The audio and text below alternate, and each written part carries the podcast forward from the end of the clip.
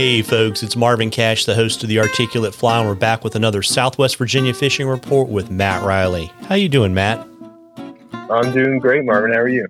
Um, other than some computer problems, I'm just trying to stay out of trouble as usual. Yeah, I, I hear that. That's uh, that's never any fun. No, absolutely not. But on the more positive fishing side, you know, you're still relatively cool by southeastern standards, a little bit of rain. So, what are you seeing on the smallmouth and the trout waters?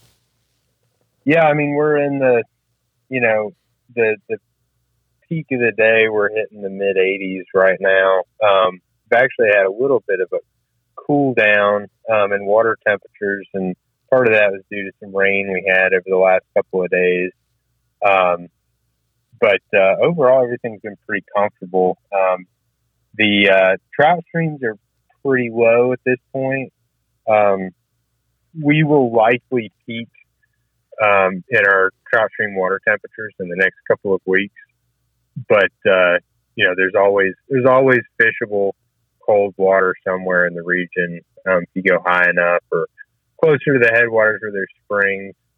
Um, and on the trout front, right now, I mean, we're mainly dry fly fishing. That's that's the beauty of summertime around here is that we uh, we have cold water um, to be able to responsibly trout fish, but they they look up pretty much all summer. So that's uh, that's been pretty viable, um, pretty good. Smallmouth fishing has been uh, has been decent, um, kind of depending on the day and the conditions. Um, been hopping around a little bit trying to uh, avoid bad conditions, which um, is mainly coming in the form of low water right now, um, or just you know really crazy fluctuations from uh, the dam at Radford on the New River. But uh, it's uh, it's been an interesting early summer in the sense that uh, topwater fishing has not been quite as uh, quite as productive as it should be on average for this time of year. Um, certainly had plenty of good topwater days where fish have been eating them and um, you know consistently, but I've uh, kind of not been just just uh, going down with the ship on top water as much as I typically do in the summertime the last couple of weeks because we've had had some days where you know I'll have somebody fishing a streamer in the back of the boat and somebody fishing a bug in the front in the morning and um, you know into the middle of the day and guy streamer fishing in the back is you know catching two or three fish for the guy in the front one so that's been a little bit interesting but certainly have good topwater conditions. I, I attribute some of the uh, the uh, the the difference just to the fact that we have a lot of bait fish in the river right now.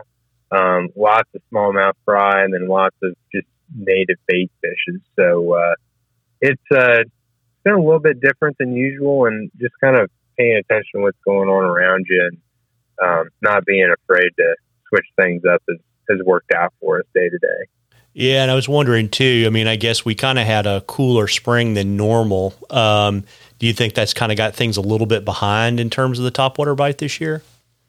Um, not. I, I wouldn't. I wouldn't think so. I mean, I uh, I've caught I've caught fish on topwater all the way down to mid fifties water temps um, in the spring and the fall. Um, as long as you have as long as you have, I mean, you can catch a, a smallmouth that's that's interested and ready to go on a topwater bug, even if there's no insects around or um, or anything like that. But uh, you know, we've got plenty of damselflies and dragonflies. Um, cicadas, our dog day cicadas, are out and about pretty heavily. Um, got good good water clarity and stream flows, and you know, we're like I said, we're we've dropped back a little bit in water count. Last week we were around uh, around 80, low 80s, and now we're sitting kind of in the mid 70s, um, which is you know again plenty plenty warm. Um, potentially that that setback in water count over the last couple of days has uh, sort of made the fish a little bit sluggish and more likely to eat something closer to the bottom than up on up on top. But uh, like I said, it's kind of different day to day. But uh, top water should definitely be on the table Um, it, but it is worth sort of experimenting to see if, if something will be more productive. Yeah, got it. And we've got a question from Colby on the smallmouth front, and he wanted to kind of get your thoughts. And I know you've said it's a little bit unusual this year, but you know we're going to be marching pretty soon into the dog day, dog days of summer. And you know where do you look for smallmouth during those times of the season? Yeah, so um, they, uh, I, I mean, they they uh, will move throughout the entire river, particularly if the river gets low. Um, and depending on the size of the river that you're fishing, they can comfortably comfortably inhabit the middle of the river if stream flows way down.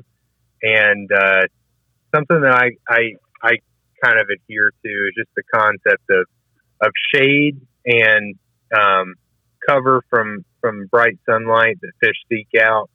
So my ideal conditions in the summertime, particularly you know July, August, September, are uh, you know clear water, moderate low stream flow, and bright sun. Because what it does is it it uh, sort of eliminates the the um, ability of of just deeper water to provide that sort of visual cover for fish, and they tend to uh, concentrate in the shade along the bank. Um, that time of year too, you know, when you have a lot of insects in the trees, and later into August, um, we'll start to have some of our annual cicadas dying off. You know, those fish will position themselves to feed on those food sources, and that's you know again underneath of the trees. So tight to the bank in the shade, um, most of the time is where you're going to find fish. And then cloudy days, you know, heavy overcast. Um, if you have low water and there's no current kind of force fish to be um, on the outer edges of the river, they have a little bit more of an ability to move around and jockey around in the river um, just because there's no bright sunlight to really concentrate them in, in shade during the peak of the day when uh, the bug activity is really really heavy. So uh, cloudy days, I, I tend to um, do a little bit more streamer fishing than I do on the bright sunny, um, you know, high bug activity days. But uh, and then in terms of you know where in the river to look, um, there are you know you'll hear a lot of people talk about well you know you got to fish you got to fish the riffles you got to fish the the pools just below the riffles. Um, and there's there's fish in all these places. There's fish everywhere in the river um, in the summertime. They're spread out looking for food. Um, moving water um, can be important, particularly when the water gets really hot and really low, because dissolved oxygen becomes um, very scarce. And so areas sort of closer to the dissolved oxygen stations of, of riffles and tailouts and that kind of thing um, can be a little bit more productive if you have really low, really hot water.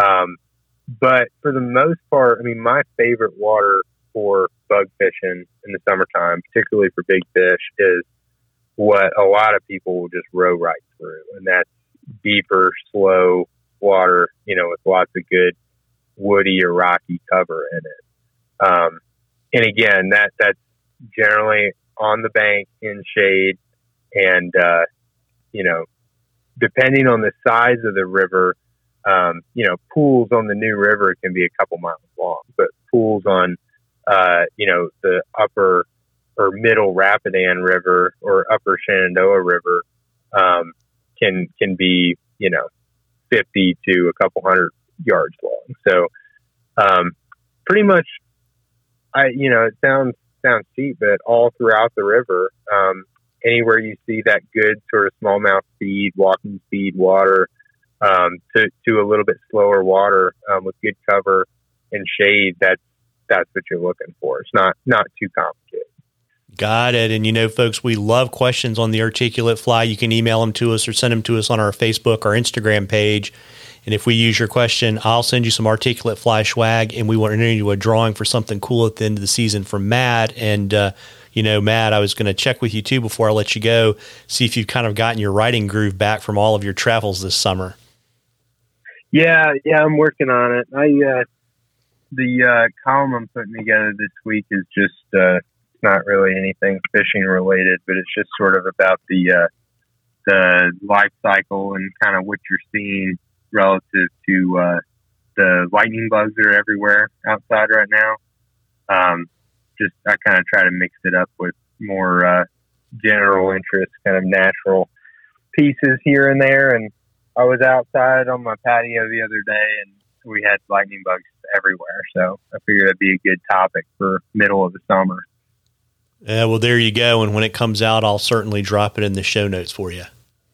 Perfect. Awesome. And also, too, I got your newsletter earlier this week. I mean, you've only got a handful of days, um, you know, left to fish in August and maybe a few more towards the end of September. You want to let folks know where they can uh, find you so they can soak up those extra days? Yeah, sure. Um, the, uh, you know, just find my website is uh, mattreillyflyfishing.com and then you can find my phone number and email um, on there and reach out however you feel comfortable and we'll get to talking and we'll figure out what we're going to do. Yeah, well, there you go. Well, you know, folks, you owe it to yourself to get out there and catch a few. Tight lines, everybody. Tight lines, Matt. All right. Thanks, Marvin.